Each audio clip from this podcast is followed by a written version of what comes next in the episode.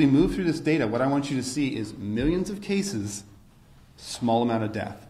And so this has caused some severe disruption for Accelerated as we have people coming in 7 in the morning till midnight. We're reporting to the health department. We're calling patients back. And at the same time, our volumes have dropped significantly. Uh, the hospitals, uh, their ICUs are empty, essentially, and they're shutting down floors. They're furloughing patients, they're furloughing doctors. So the health system has been evacuated in certain places. In New York, the health system is working at maximum capacity. In California, we're really at a minimal capacity, getting rid of our doctors and nurses because we just don't have the volume. The hospitals don't, as I've met with our CEOs twice in the last week, and we don't as well. So we're busy with paperwork for COVID, and we're all focusing on COVID. And so one of the things I'd like to talk about is when I talk to ER physicians around the country, what's happening? Well, because COVID has become the focus, people with heart disease, people with cancer, hypertension, and various things that are critical are choosing not to come in based on fear. So, what that's doing is causing the health system to focus on COVID and not focus on a myriad of other things that are critical because we don't have the staff there. And major, the major component is fear. People are saying, I don't want to go get seen by my doctor. What if I get the COVID? So, uh, there is a, a lot of secondary effects to COVID that aren't being talked about. And so, we'd like to kind of look at how, the, how we responded as a nation and why we responded. Our first initial response two months ago was a little bit of fear. We decided to shut down travel uh, to and from China. These are good ideas when you don't have any facts. We decided to keep people at home and isolate them. Even though everything we've studied about quarantine, typically you quarantine the sick. When someone has measles, you quarantine them.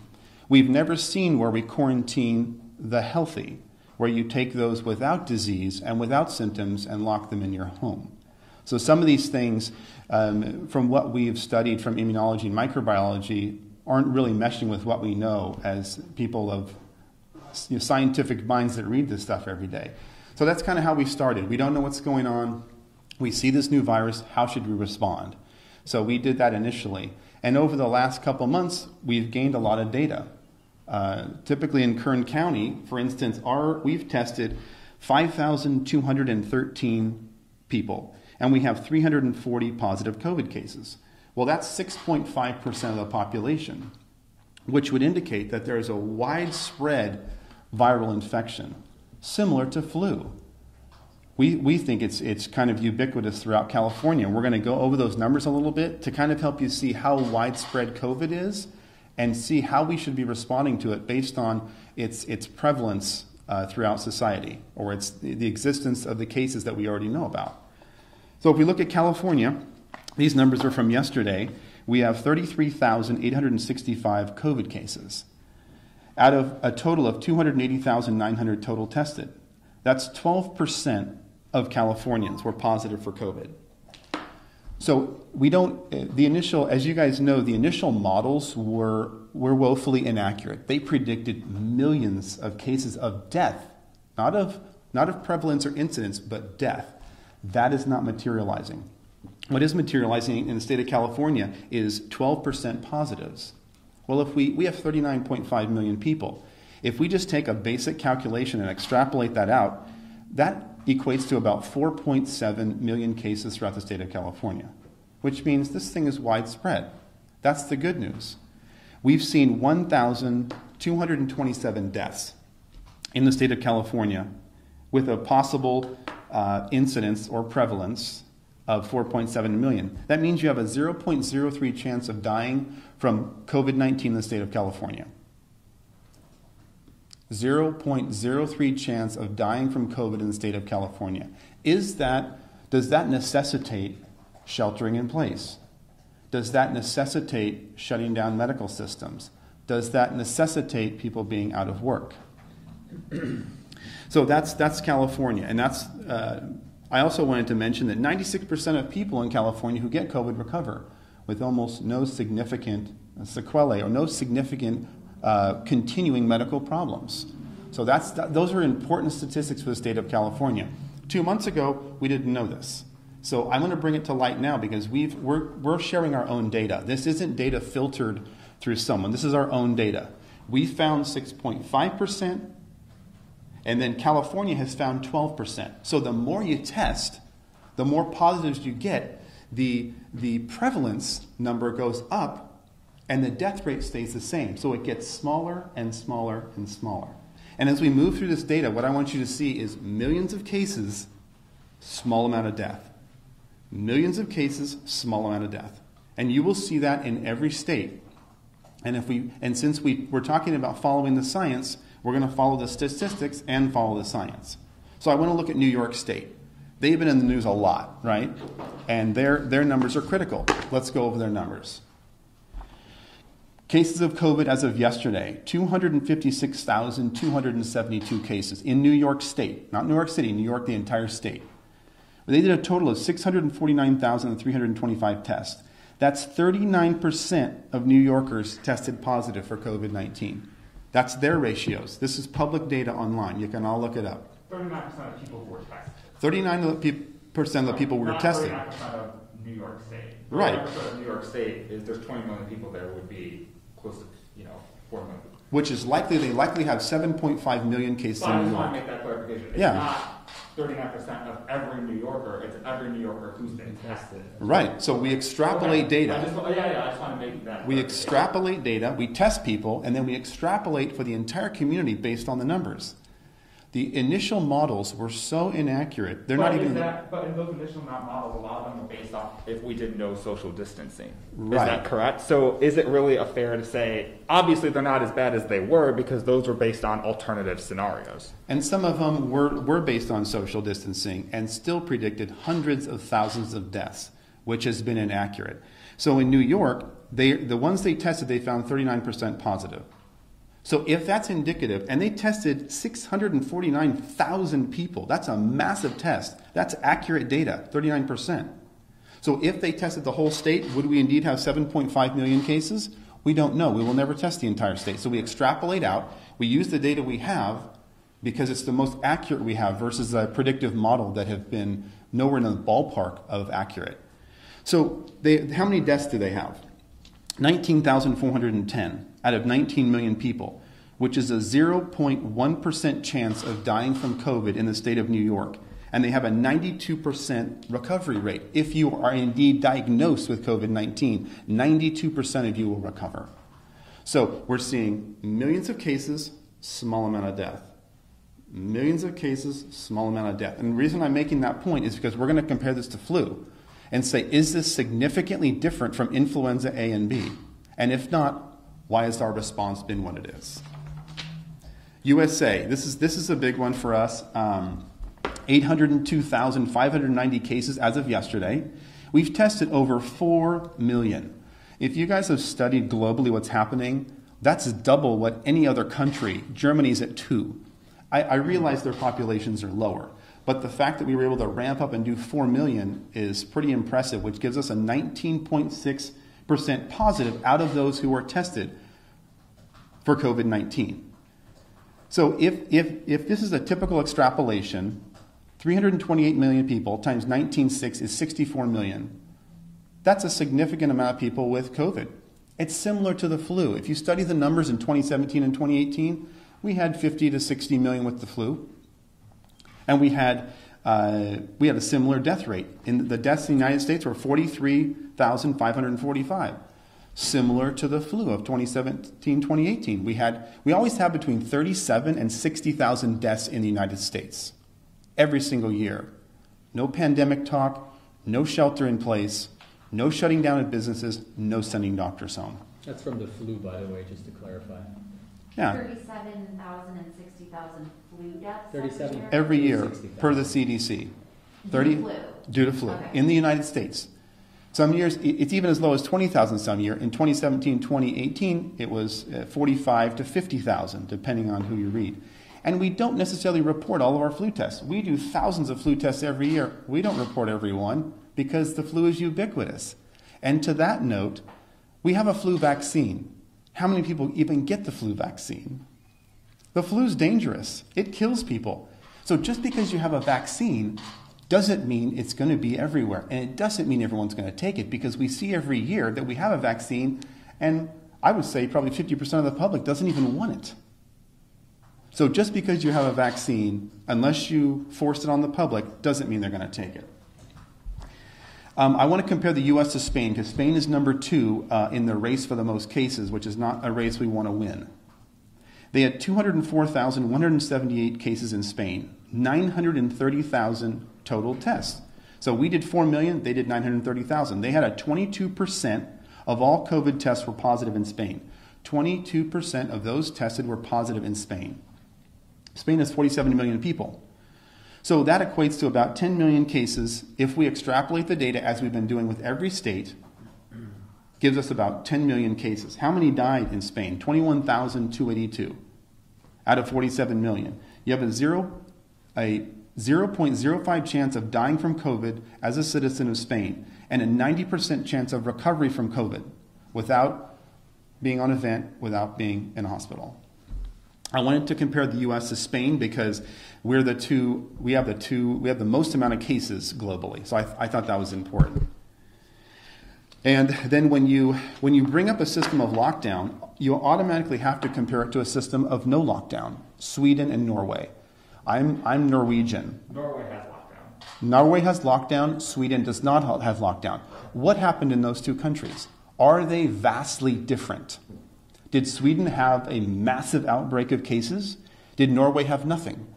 Let's look at the numbers. Sweden, Sweden has 15,322 cases of COVID.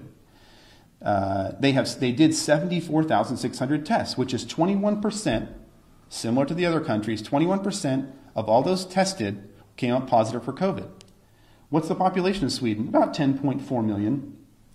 Uh, so if we extrapolate out the data, about 2 million cases of COVID in Sweden. They did a little bit of social distancing, they would wear masks and separate. They went to schools, stores were open. They were almost about their normal daily life with a little bit of social distancing. They had how many deaths?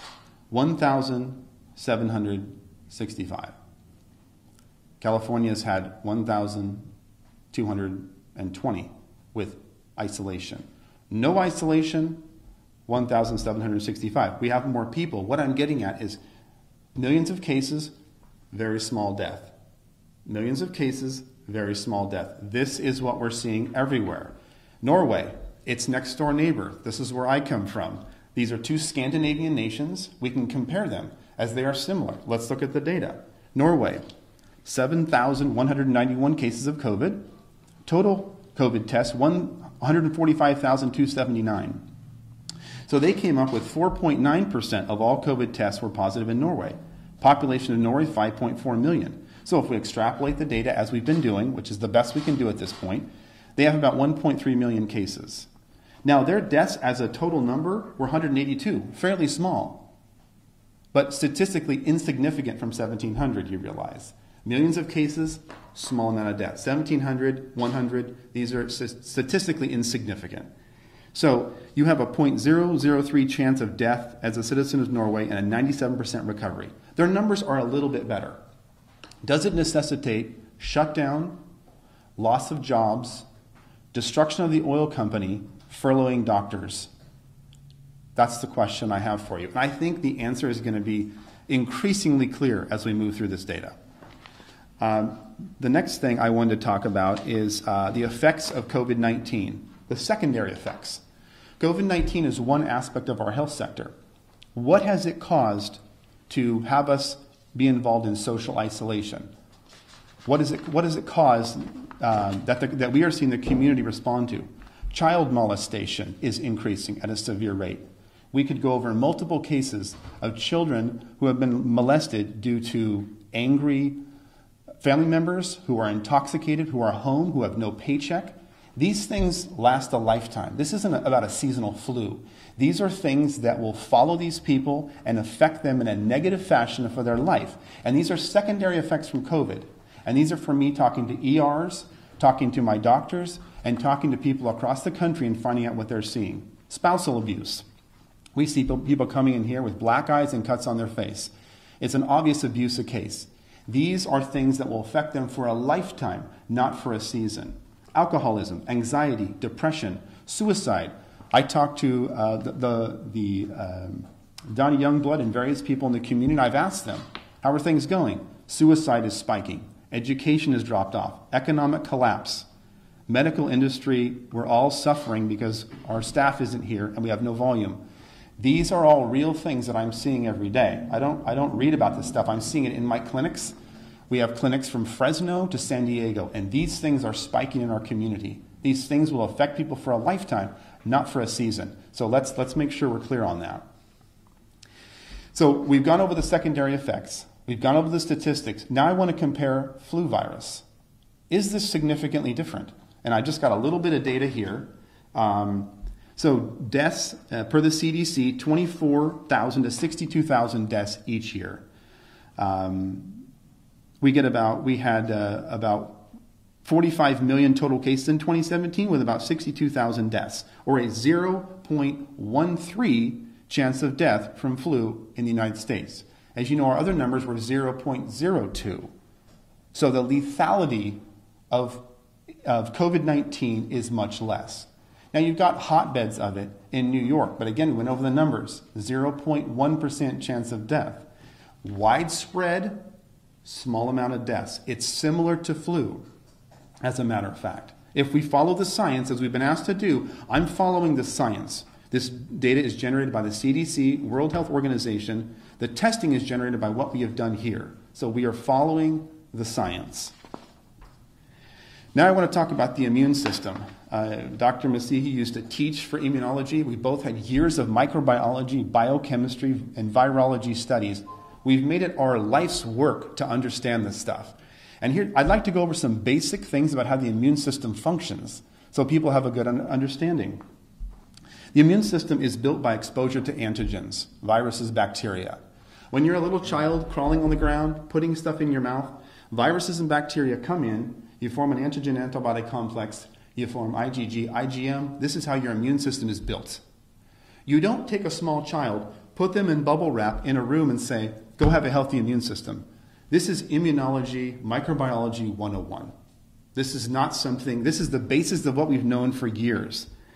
Um, so, w- what I'm seeing is when you take human beings and you say, go into your house, clean all your counters, Lysol them down, you're going to kill 99% of viruses and bacteria, wear a mask, don't go outside. What does that do to our immune system? Our immune system is used to touching. We share bacteria, staphylococcal, streptococcal bacteria, viruses. We develop an immune response daily to this stuff. When you take that away from me, my immune system drops. As I shelter in place, my immune system drops. You keep me there for months, it drops more. And now I'm at home, hand washing vigorously, washing the counters, worried about things that are indeed what I need to survive. Let's follow the science. This is immunology, folks. This is microbiology. This is what we've combined together. We have 40 years of experience in this. This is common sense immunology. So quarantining and social distancing is worse for us, you're saying? it decreases your immune system. You, you can't build an immune system by, if, if someone has a, a, reduced immune system, you, you hide them away because they can't build an immune system. If you have a normal functioning immune system, you need interaction. The, the, when a child is in a womb, you're in this protected environment. When you come out, you have almost no immune system. You develop that through touching your mouth, touching your eyes, virus, bacteria, virus, bacteria, immune response, IgG, IgM. This is how you build a strong immune system. You think people are worrying too much? Of course they are, but that's that's from media telling them to. I am telling them sheltering in place decreases your immune system. And then as we all come out of shelter in place with a lower immune system and start trading viruses and bacteria, what do you think is going to happen? Disease is going to spike. And then you've got disease spike amongst a hospital system with furloughed doctors and nurses. This is not the combination we want to set up for a healthy society. So it doesn't make any sense. So is Dr. Fauci wrong then when he says that COVID 19 is shown to be nearly 10 times deadlier than the flu? Initially, initially, maybe that was true. But again, I'm going through the numbers. I'm not saying who's wrong or right. I'm going through the science and through the numbers. And I, like you, have been watching media and studying this for two months, night and day. I go to bed at 2 or 3 in the morning. Every day I read after my shift and I say, what's going on here? I'm not, a, I'm not in an ivory tower. I'm in seeing patients every day and I'm collecting my own data. I didn't have data two months ago. I just shared my data. 6.5% of all patients we tested are positive. That's actual, unfiltered, non political data. So respectfully, to uh, go off that question, and I know you guys are obviously very intelligent, very accomplished physicians, do you think that you guys know more than the top immunologists in the entire United States and that basically every country in the world has got this wrong, that Accelerated urgent care has got this right? I, am not saying, again, I'm sharing the data. I'm not Right, saying there- we're right, somebody's But your wrong. conclusions from that data are different than what the top doctors worldwide are concluding. Why is that? Why They is that had no data. It, They the data, no the data is coming the in. Organization and the, and the U.S. government has no data. No, I'm saying you, you have to give the virus time. In, from December to now, there was tons of hypotheses. You have to let the data work. Let the, let the virus rise up.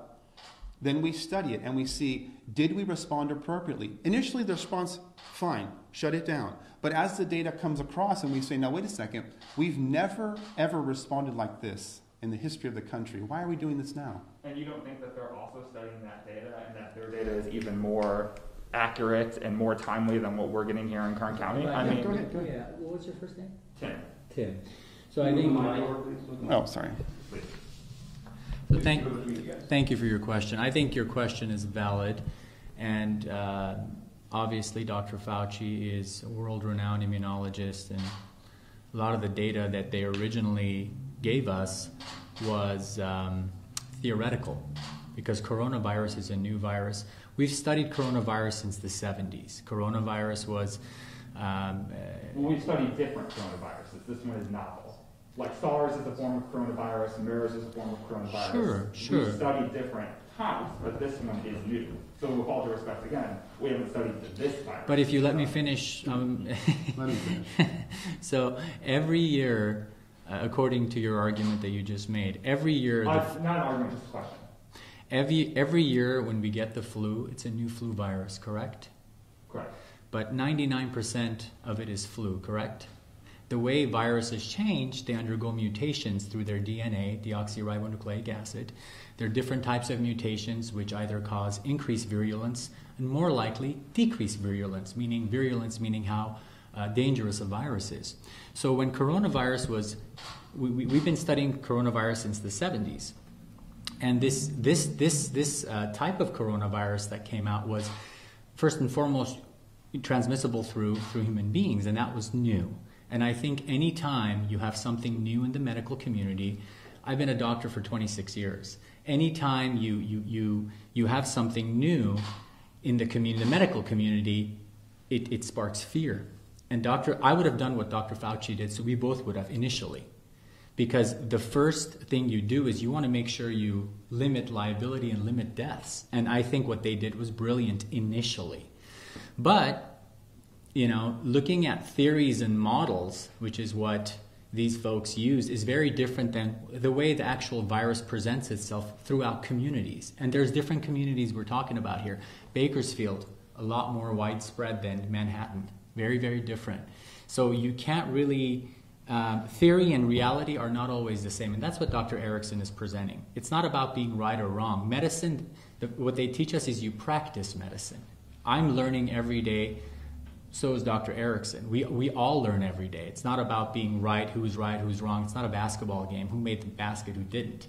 It's about looking at trends and saying, hey, we're not seeing what they've been, what they've been talking about for the past six to eight weeks, we've crippled the economy. There's a lot of domestic issues going on. Is social isolation warranted for the healthy? So I, I, again, I understand that you guys are seeing different, uh, drawing different conclusions from the same data. Why is that? That's my Because, question. because we're actually seeing the patients. Dr. Fauci hasn't seen a patient for 20 years. uh, I'm just saying, but. I'm just saying, it's in general, a lot of the figureheads are not, it's like the, uh, the general contractor versus the sub. He's not seeing patients, he's in an ivory tower. And we have a world of respect for him. He's a world renowned immunologist. Two different things. He's an academic. We've dealt with academics all of our life. I, I did surgery at USC and Loma Linda, all academics. But academics and reality is two different things. Two different things. So we're just presenting our data and our opinion as medical professionals in this community. I was going to say, so you're not necessarily talking about a community in Manhattan, which obviously is much Well, we more don't. We, dense. we haven't. I haven't. I haven't been to Manhattan for 20 years, Just right? that. Yeah. So let, let me ask this. So I mean, in, in your professional expertise, both of you guys, very you know prominent here in the community. Um, why do you think we are taking these measures? Why do you think that? Let's Governor Gavin Newsom. Why do you think he's taking these measures to have California being on a strict shutdown right now? Well, again, as a as a leader, you listen to the people around you, and they make decisions on different timelines. And so, Gavin Newsom has people around him telling him, "We think this is the best move for now." And then, I early on, we, we told people the truth changes every two hours because it was as the data moves, as we do our own testing. I'm giving a different answer now than I would a month ago because I understand the progression of disease in this area. I also understand the progression of disease elsewhere because I look at their data. I don't have to live in Manhattan to, to watch their disease process, to watch how many positives in the community, and to understand how diseases spread. For instance, nobody talks about the fact that coronavirus lives on plastics for three days, and we're all sheltering in place. Where'd you get your water bottles from? Costco. Where'd you get that plastic shovel from? Home Depot. Those are fomites and carriers of disease. So you take your family sheltering in a place that you think is safe, and you're taking fomites with disease that they've shown that lasts three days. Are you really protecting yourself from COVID? Does that make sense to you? It doesn't make sense to me. And if I swabbed things in your home, I would likely find COVID 19.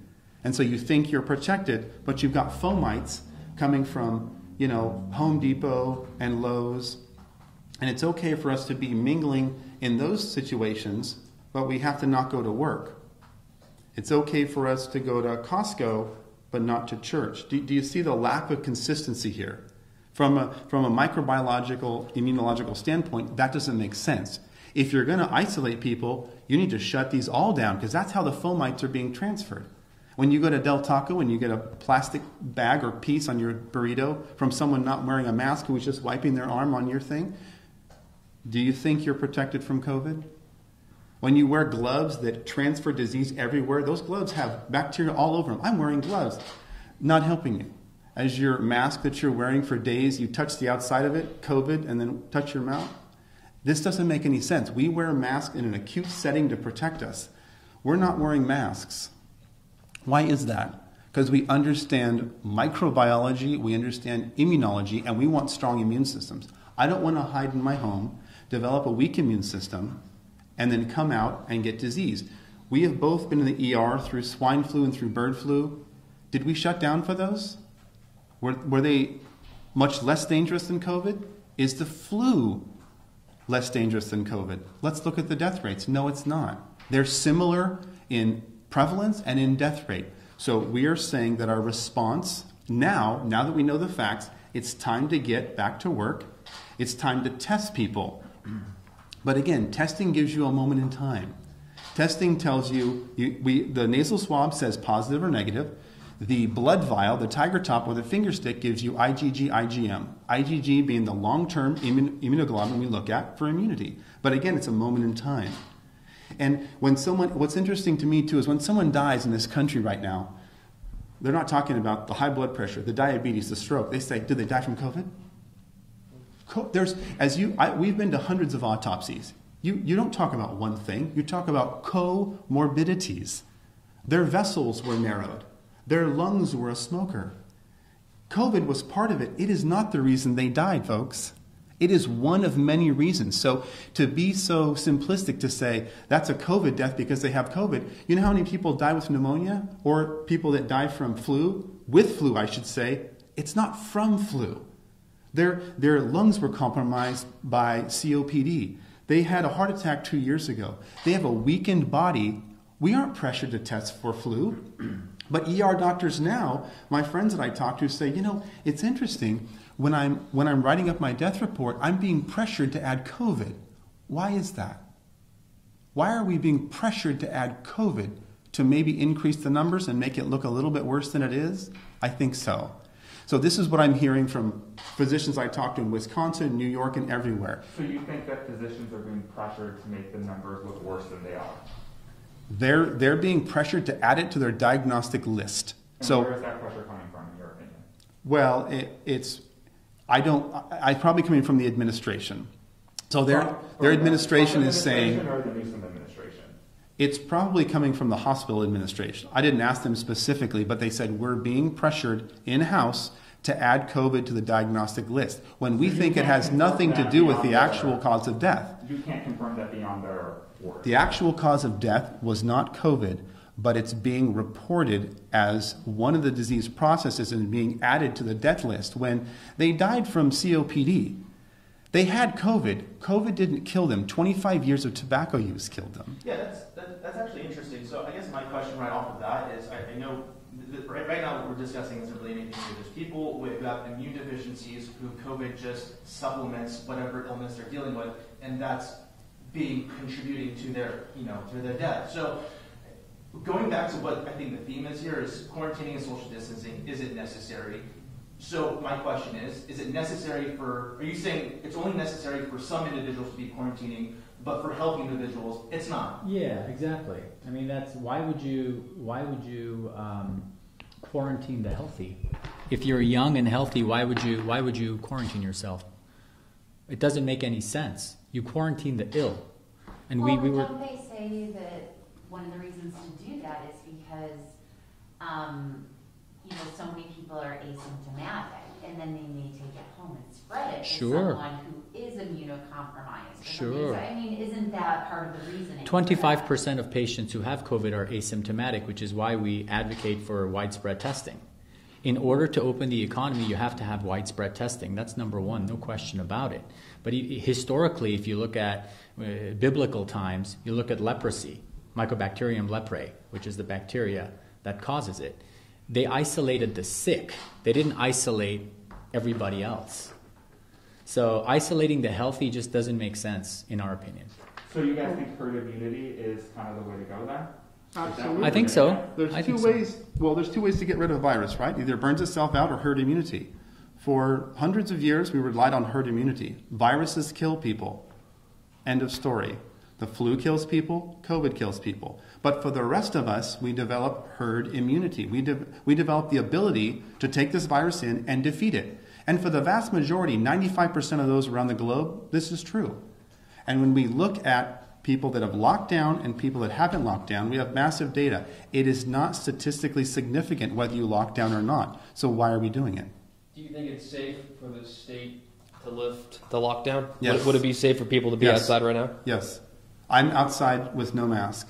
Are the gloves and mask maybe a little bit too much right now? Is that kind of what you're saying in some Well, sense? again, do you, do you want your immune system built or do you want it not built? The building blocks of your immune system is virus and bacteria. End of story. That's how you build it. And there's normal normal bacteria and normal flora. There's normal bacteria and normal flora that we have to be exposed to. Bacteria and viruses that are not virulent are our friends. They protect us against bad bacteria and bad viruses. So right now, if you look at Dr. Erickson's skin or my skin, we have strep, we have staph. All staph isn't bad, all strep isn't bad. They protect us against opportunistic infections. That's why when a baby comes out of the womb for the first three to six months, they're extremely vulnerable to opportunistic infections, which is why when we see a little baby in the ER with fever uh, that's one month old, you do a spinal tap, you do a chest x ray, you do blood cultures, you do urine cultures. But if you had a fever, I wouldn't do that for you. Why? Because that baby does not have the normal bacteria and flora from the community, whereas you do because you've interacted with, you know, you've gone to the gas station, you've gone to Home Depot. That's the difference. Normal flora it, we all need normal flora. What Dr. Erickson's saying is when you are self isolating at home for two or three months, you lose that normal flora. So I guarantee when we reopen, there's going to be a huge, huge amount of illness that's going to be rampant because our immune systems have weakened. And that's just basic immunology and virology. I just wanted to ask Dr. Erickson if you were done with your presentation or if you had more things to talk about, because Uh, I'm see kind here. of saving my questions for the Right, end, and I just wanted to make sure. Um, I, I had some conclusions, um, but uh, basically our conclusions are that when I look at the, the, the basic tenets that we know of microbiology, And I say, do we need to still shelter in place? Our answer is emphatically no. Do we need businesses to be shut down? Emphatically no. Do we need to have do we need to test them and get them back to work? Yes, we do. The, the secondary effects that we went over, the child abuse, alcoholism, loss of revenue, all these are, in our opinion, a significantly more detrimental thing to society than a virus that is proven similar in nature to the seasonal flu we have every year. Um, we also need to put measures in place so economic shutdown like this does not happen again. We want to make sure we understand that quarantining the sick is what we do, not quarantining the healthy.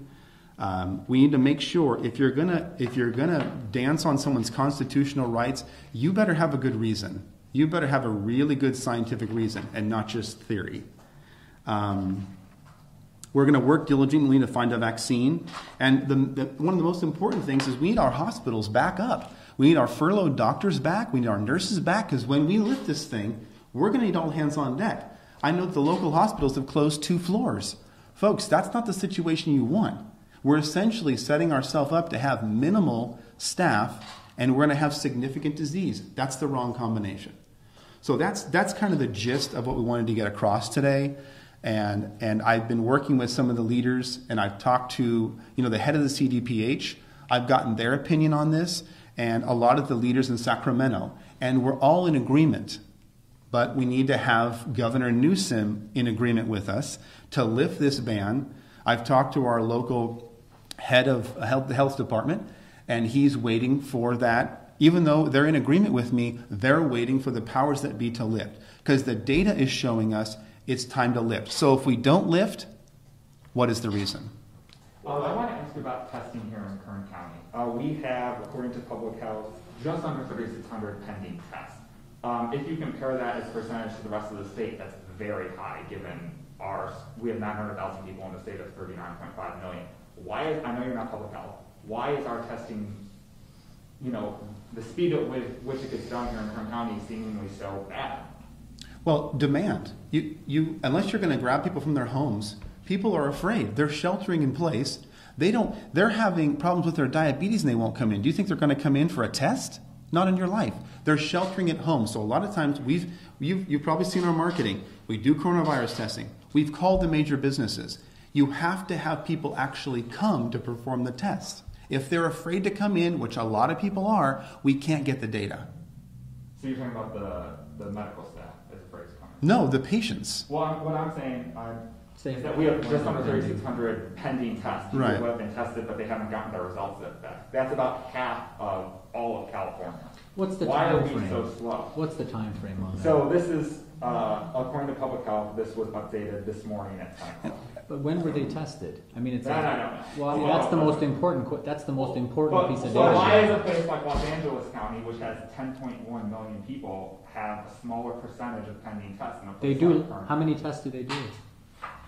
Well, I can tell, I'll, I'll- I'll piggyback right off of that. So, I mean, if you look at the pending tests within the last 10 days versus the amount of negative and positive cases the county's reporting, it seems like it varies maybe 150 to 200 reports coming in a day. And that large number of just over 3,000, 3,000 over 3,500 is still there. Yeah. So this idea of let's test everybody, do we even have the capacity to do that? I mean, if- even if they tested every single person here, there's 900,000 people in Kern County, there's 10.1 million in LA County, so why is Kern County seemingly lagging as opposed to other counties we- in California? And again, I appreciate that this isn't No, of your course. fault, you know? No, it's not about a fault. This is a discussion. We do the majority of testing in Kern County for COVID. We do the majority of testing. And our folks, we have a couple hundred employees, are working night and day to serve this community. So we're at full speed. We can handle a lot more testing. We're seeing about half the volume we normally see. We can double our volume and still take care of, you know, getting the, the, results back. Unfortunately, we don't run them in house. Nobody does. We depend on major labs that you know are huge players in the United States. So our job is to evaluate the patient, make sure it's a you know. Uh, they don't have any, any other issues, tonsillitis, pneumonia, flu. Swab them for COVID, send them to the lab. The lag from the time they get it from, to the result is usually two days. It's a two day result, which is in line with everywhere else. That So- doesn't, and I, and I, that doesn't seem to be though, I mean, the, the variation is one hundred and fifty to two hundred within the last ten days. I mean, they've been sitting with over three thousand pending tests for a while now. Mm-hmm. So, well, how many people have you tested, did you guys say? You- Five Yeah, we went, we went over the numbers. I'll give them to you one more time. Our, we've tested 5,213. We've had 340 positives. Now, our people get, we have people calling back from 7 in the morning till midnight. We can only speak to our data collection. Initially, the labs were taking 10 to 12 days to get results. That was about six weeks ago. Then they refined their process, they brought in more analyzers, they automated. They were doing things manually. They automated the process, and now it's one to three days. All of our data is followed up on. These 5,213, these are called back. We do between 150 and 200 tests every single day of the week, including weekends. We have people calling back till midnight, every single patient. Our data is followed up on. I can't speak to what LA people are doing. I know what we're doing here. These tests have been followed up on. These tests are accurate to date. And we're, if you look at the pending tests, 5,213 is a majority of them. So I know our processes. I don't, maybe the hospitals are not sending them stat. I don't know. But that's, our data is coming around one to three days. Guys, so Based you're on the saying data, what'd there's you no say- backlog for you guys? No, not at all. Based on your information, would you say it's safe to open up schools, sporting events, and for people to gather outside again, including gyms? Yeah, I would start. I would start slowly. I think we need to open up the schools, start getting kids back to the immune system. You know, and the, the major events, the sporting events, these are these are non-essential. Let's get back to those slowly. Let's start with schools. Let's start with Cafe Rio and the pizza place here because I can go into Sully's right now, which I did this morning. There was 25 people in there, and I can stand in line for 10 minutes, but I can't go in Cafe Rio and sit there for 10 minutes. Does that make sense to you guys? And I can I can go into Costco and I can shop with people, and there's probably a couple hundred people, but I can't go in Cafe Rio. So big businesses are open, little businesses are not. There's no science behind that. As we've gone over, that is not science. There's other factors in play that, that we don't have time to go into, but it's not science. I want to make that clear. What would you, so you're saying, I, I'm curious what you think needs to happen, or if, if someone came to you, the county, and said, what should we do to reopen? Because you said you think testing is important, but are you saying, it, it sounds like you're saying a slow reopening, starting with the most essential things and, and working from there. Um, and then how would you propose doing wide-scale testing? Well, and, and we've I've met with all the CEOs and all the hospitals as early as yesterday, and I've met a couple times, and they've said, "What's your capacity?" We're trying to figure out our capacity. So it's an ongoing discussion, and from our perspective, we've said, "Let's start back opening the businesses up. People need revenue. They need the food chain."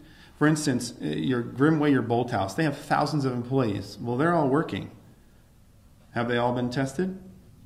So our thing is the food. Start with the food industry and the food chain, test them, and we're, what we're trying to do now is validate a, a finger stick test so that we can test people in three minutes. They're just coming out. So we're actually at, at noon today. We're supposed to meet with a major lab talking about running the Tiger Top, which is the blood tube, alongside the finger test, doing our self validation over the next week or two, getting that rapid test done so that people can test as they go into work. Boom, three minutes, negative, come. And we do that and, until we find out who has active disease, who's not, and we do. We don't have to do everyone, but a majority of players, and then eventually we treat this like we treat flu, which is if you have the flu and you're feeling fever and body aches, you just stay home. If you have cough, fever, shortness of breath, COVID is more of a respiratory thing, you stay home. You don't, you don't get tested. Even when people come with flu, a lot of times we don't test them. We go, you have flu. Here's a medication, or if it's been more than two days, you don't get Tamiflu, it works itself out. I, this, this virus is the same. You have COVID, go home, let it resolve, and come back. So someone who would test negative for the antibodies, should they be allowed to go back to work?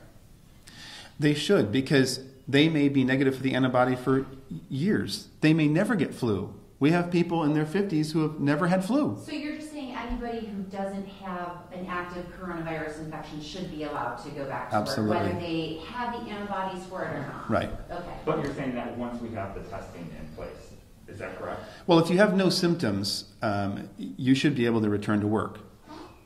Are you an asymptomatic viral shedder? Maybe, but we can't test all of humanity. Well, I think one thing I also wanted to add is we're going to miss cases. Sure, we're going to miss cases of coronavirus just like we miss cases of the flu. I think one thing that is being televised is that we need to capture every single coronavirus patient. No, we don't, because that's not reality. Theory and reality are very, very different. We worked in ERs for 15 years. Theory and reality are very different. It would be nice to capture every coronavirus patient, yes, but is that realistic? Are we going to keep the economy shut down for two years and vaccinate everybody? That's an unrealistic expectation, I think.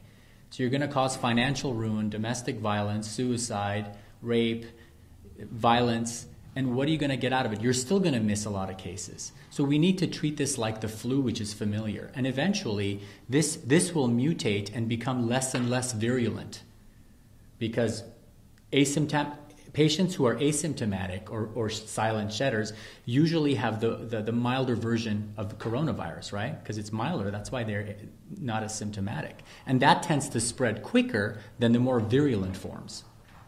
Um, Karen Flaw, I'm sorry, from KGET gave me some questions to ask. One of them was, um, what sources do you cite to back your claims? What scientific papers and studies can you send out to us? Are there other people? This is too early. Scientific studies, double blind clinical controlled trials take time, years. So we're doing the best with the data we have. I gave you the statistics. This is all common knowledge you can find online. This is their countries reporting to these different news entities. This is all common knowledge. This is not based on double blind clinical controlled trials. Again, we've been studying microbiology for 20 years. This is our life goal. In our 20s and 30s, 40s, this is what we do. We throw this information against the backdrop of knowledge. We both have degrees in this and say, is this legitimate? I don't need a double blind, clinically controlled trial to tell me if sheltering in place is appropriate. That is, a, that is a college level understanding of microbiology. That's, that's next year. Next year, two years down the line. A lot of times in medicine, you have to make you have to make educated decisions with the data that you have. I can sit up, you know, in, in the 40, 47th floor in the penthouse and say we should do this, this, and this, but I haven't seen a patient for 20 years. That's not realistic. We, we're using the basic data that we have here, which we're, we're happy to share with you guys. We have all the data. This is our data from Kern County. And because we're the largest testing center for Kern County, we're assuming our data is accurate for this specific area. How many tests have you guys done, and how many of your tests have come up positive? 5,000. We've done 5,236. 13. 5,000 5,213. I'm sorry. That's okay. 5,213, and we have 340 40 positive. 340 positives. 6.5% is our number. Is it coming to the point where it's getting unhealthy to stay inside and doing all these shelter-in-place orders? I think so. I mean, uh, sorry to cut you off. Your vitamin D levels go down. You're not outside. You're not, you know, your mood goes down. When your mood goes down, you're more likely to get sick. You get depression. Going outside is healthy. I mean, why can't you go to the park and walk around, but you can go to Home Depot and nobody's wearing a mask? It just it doesn't make sense. The inconsistencies and the incongruencies make no sense. That's the bottom. So when. Governor Newsom says restaurants after the stay-at-home order, you might see waiters and waitresses wearing gloves and masks and giving you disposable menus, you guys disagree with that? No, it's not. It's not. We don't disagree with that. I mean, I think you can look at it from two different ways. I think if you're healthy and you don't have significant comorbid, comorbidities, and you don't, you're not on, you're not you're not immunodeficient, and you're not uh, elderly, you should be able to go out without any gloves and without a mask. I think if you are those things, you should either shelter in place or wear a mask and gloves. I don't think everybody needs to wear a mask and gloves because it reduces your bacterial flora it doesn't allow you to interact with society and your bacteria flora and your viruses your friends that protect you from other diseases end up going away and now you're more likely to get opportunistic infections infections that are hoping you don't have your good bugs fighting for you if that makes sense So, doctors, you guys are calling for, as you said, uh, gradual opening up, and with that, we have to increase our testing. But if you look at the numbers per capita, California is the fourth lowest state per capita testing. The U.S. is below almost every Western European nation per capita testing, minus I think the U.K. and France. Um, And Germany. Places like no, we're lower than everybody minus the UK Mhm, France mhm. per capita. Um, I think we're about 12,500 per million, and UK and France are about 8,000. Uh, if you look at places like Germany and Denmark that are beginning to open up, their their testing rates per capita are three times higher than what ours are. we also have their test positive rate is between 3 and 12 percent, which is what the World Health Organization says should be the, the positive rate. Ours is closer to 20 percent nationally. So at what stage do you think we get that adequate testing, which you guys are calling for, where we can start to take those approaches to get our economy moving again, start opening up? Well, I think- Do you think we're there now or now? I think that's an excellent question. I think the problem with, with wanting widespread testing versus not being scared enough to come to a facility to get wide press, widespread testing are two different things. If you're at home seeing tons and tons of people die, I don't want to go to accelerated, I don't want to get testing. That fear prevents people from coming in. When this, this, this uh, unknown, the unknown always scares us. So, in my opinion, what are the risks? What are the benefits of, of, of, social isolation? And we think that the risks of social I- isolation uh, are too high. So you guys, you guys own and run this facility, is that correct? We have seven, yes, all of them. Yep. What would you say to critics who would say, well, they've got a stake in this game, they are pushing this data, or their representation of this data because they don't want to lose money? What would you say to those folks who say, I'm gonna believe, you know, maybe someone else who, you know, Well, the wider world yeah. scientific community who says, these, these two doctors, despite their, you know, intelligence, they have an ulterior motive, what would you say to those people? Talk to ER doctors who have no arterial motive. They have the same viewpoint. There's, there's a post today from a doctor from Wisconsin. I encourage you all to read it. I'll share his story with you. It is exactly what we're saying. And he eloquently displays, he's an ER doctor. He says, I'm walking into this war zone. Our ICUs are empty. I'm scared to go to my own place of work. There's no patients, but we have people in hazmat suits checking my temperature as I walk through the doors. He's like, something else is going on here. This is not about science, and it's not even about COVID. When they use the word safe, the word safe, if you listen to the word safe, that's about controlling you. So when I talk to all my ER doctors who work in a hospital, no stake in the game, same opinion. That's how I'll answer your question. We all have the same opinion. So then you say that so hospitals are losing money right now, most of them. Um, but at the same time, you said earlier that doctors are feeling pressure from hospital administrations to put COVID down as a reason of death, which would presumably instill more fear in people. Isn't that doesn't that go against that whole line of thought? Why would they do that if it was going to cause more fear and cause them to lose more money? Exactly. There's So something, there's something else going on. And that's a different discussion. We don't know. I mean, that's we're, we're, we're just here to present That's, the scientific that's a political discussion. Yeah. So you think some hospital administrators are undercutting their own bottom line? We're just we're presenting the medical data here. I mean, what, what I what I think about politics is irrelevant. We're Yeah, presenting we're- the medical. we data need to we need to stay on things that we are, we can answer intelligently, which is not why does a CEO of some hospital in Wisconsin do that. We need to stay on the topic of do we need to shelter in place, and does that make sense from the microbiology knowledge we've known for 30 years? The, the, the, the sciences haven't changed. We live our life in the life sciences biology, biochemistry, microbiology. So everything that you're asking us goes against that sheet of information. Why people do things at a hospital is not really our area of expertise. So, from what we're seeing right now, it's time to open back up.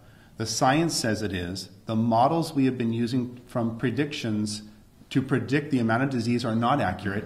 This information is accurate. It models the flu. Let's go back to work. That's what the data is saying. Not models, data is saying that. Would you say though that, I mean, like a situation in New York City, that's not like a flu? I, mean, the hospitals there are completely overwhelmed and swamped and people, you know, working in the ERs are dying from this. So, I mean, there is a, that's not just a flu type situation, Look right? at, look at Italy in 2017. Hospital systems overwhelmed, people dying, overwhelmed system from the flu. This happens from the flu. If you've been working in the ERs, I've seen multiple people, hallways full, people dying, news media there, stories going on from the flu. This does It- happen. It does, okay. so This does happen. It's not just the flu. It's No. the flu. That's what I mean. That's that, that that's exactly what I mean. People think it's just the flu. It's just coronavirus. What's the difference? You're used to the flu. You're used to saying it's just the flu. FLU, influenza, is something we've grown up with. You're you're used to it. You're used to it, right? If somebody commits suicide today, you're like, yeah, that person committed suicide. It's awful. Or if somebody dies today from the flu, they died from the flu. It's awful, terrible, but we're used to it. We're not used to coronavirus. Not used to something brings fear. Human Well, beings don't I like change. I just, you know, I mean, from the things that I've been reading, uh, even you know, doctors working in the ERs in New York City. I mean, I haven't heard any one of them saying, "Oh, it's similar to a flu outbreak." I mean, they were pretty impacted by swine flu in New York City, but I haven't heard anybody really say, "Oh, it's just like swine flu was." Uh, You know, I mean, have you? It's getting they're getting hit hard. They're a hot zone. And we don't ride subways with, you know, a thousand people in a small car that are this close. They had reasons for the disease. And coronavirus is shown to be very contagious. Let's be clear. It is contagious. We're not saying it's not. It may even be, from what I've read, more contagious and spread more rapid.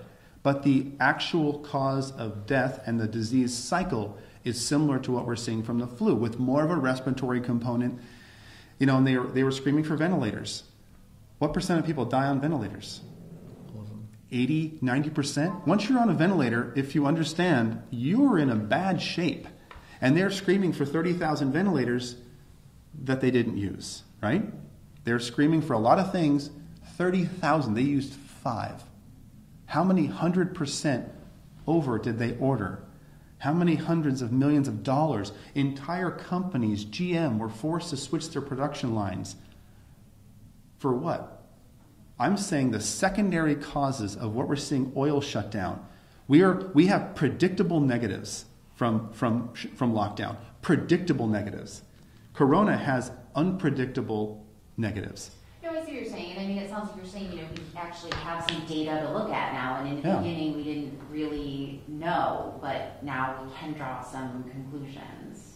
And, and those conclusions that you guys were able to draw, really the, the entire nation, do you think, you know, respectively, the numbers are low in those ratios that you were mentioning, the, the fatality versus how many people have them, because we've been social distancing? Now, you, you don't think it's because, since we started doing these, that those models that Barber County Health shows how effective social distancing is, that's, that's all false? But that's why we went over Sweden and Norway. I, I- we went over Sweden and Norway because you have lockdown, no lockdown. Sweden, no lockdown. Norway, lockdown. That's with that's 10 million. That's 15 million people. We have the data. That's what I just went over with you. But by Lockdown? that's- Norway and Sweden also have drastically different testing standards and metrics. Norway is basically testing everybody. Sweden, they're only testing you if you end up in a hospital. No, that's not that's That not accurate. correct. They're not testing everybody. Well, So- of course, they're not testing all 5.5 million Norwegians, but their testing is much more widespread. the than bottom line is, from those of us who study it and have a background in this, is lockdown versus non-lockdown did not produce a st- statistically different number of deaths. That is the bottom line. that we know. Right, So so people could be dying in their home or Yeah. from other things, but if Sweden, if they're not being tested, then they don't know what the cause of death is. Yeah, and if you were to give me a test on analyzing these numbers and trying to, I, I probably wouldn't perform so well. I guess what I'm trying to cross-reference is I hear our president, I hear our governor say social distancing is working. And you guys are saying it's not needed.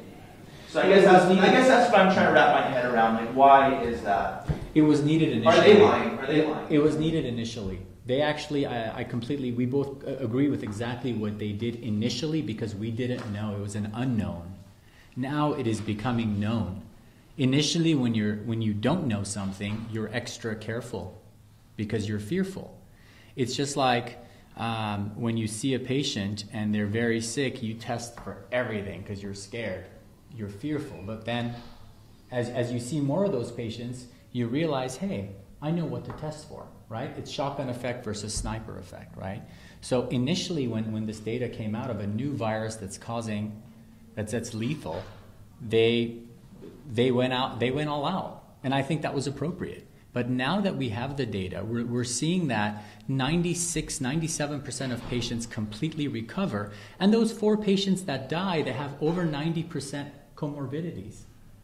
Let's run, let's run through that one more time. Out of 100 people, if 96 do fine, the four that die, 90% of those four have comorbidities heart failure, emphysema, um, uh, rheumatoid arthritis, lupus. They're on immunomodulating medications, they're immunodeficient, HIV.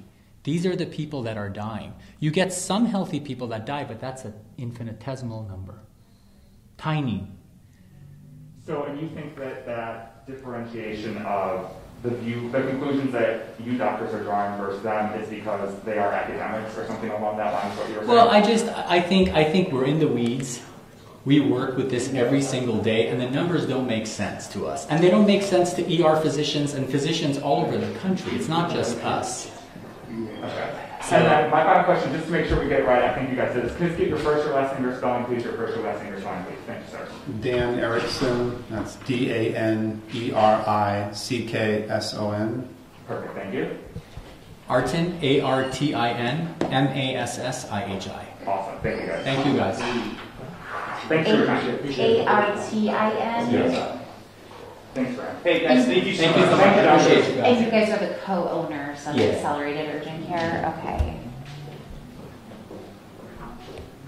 I'm just looking through to make sure that I answered all of Karen's questions.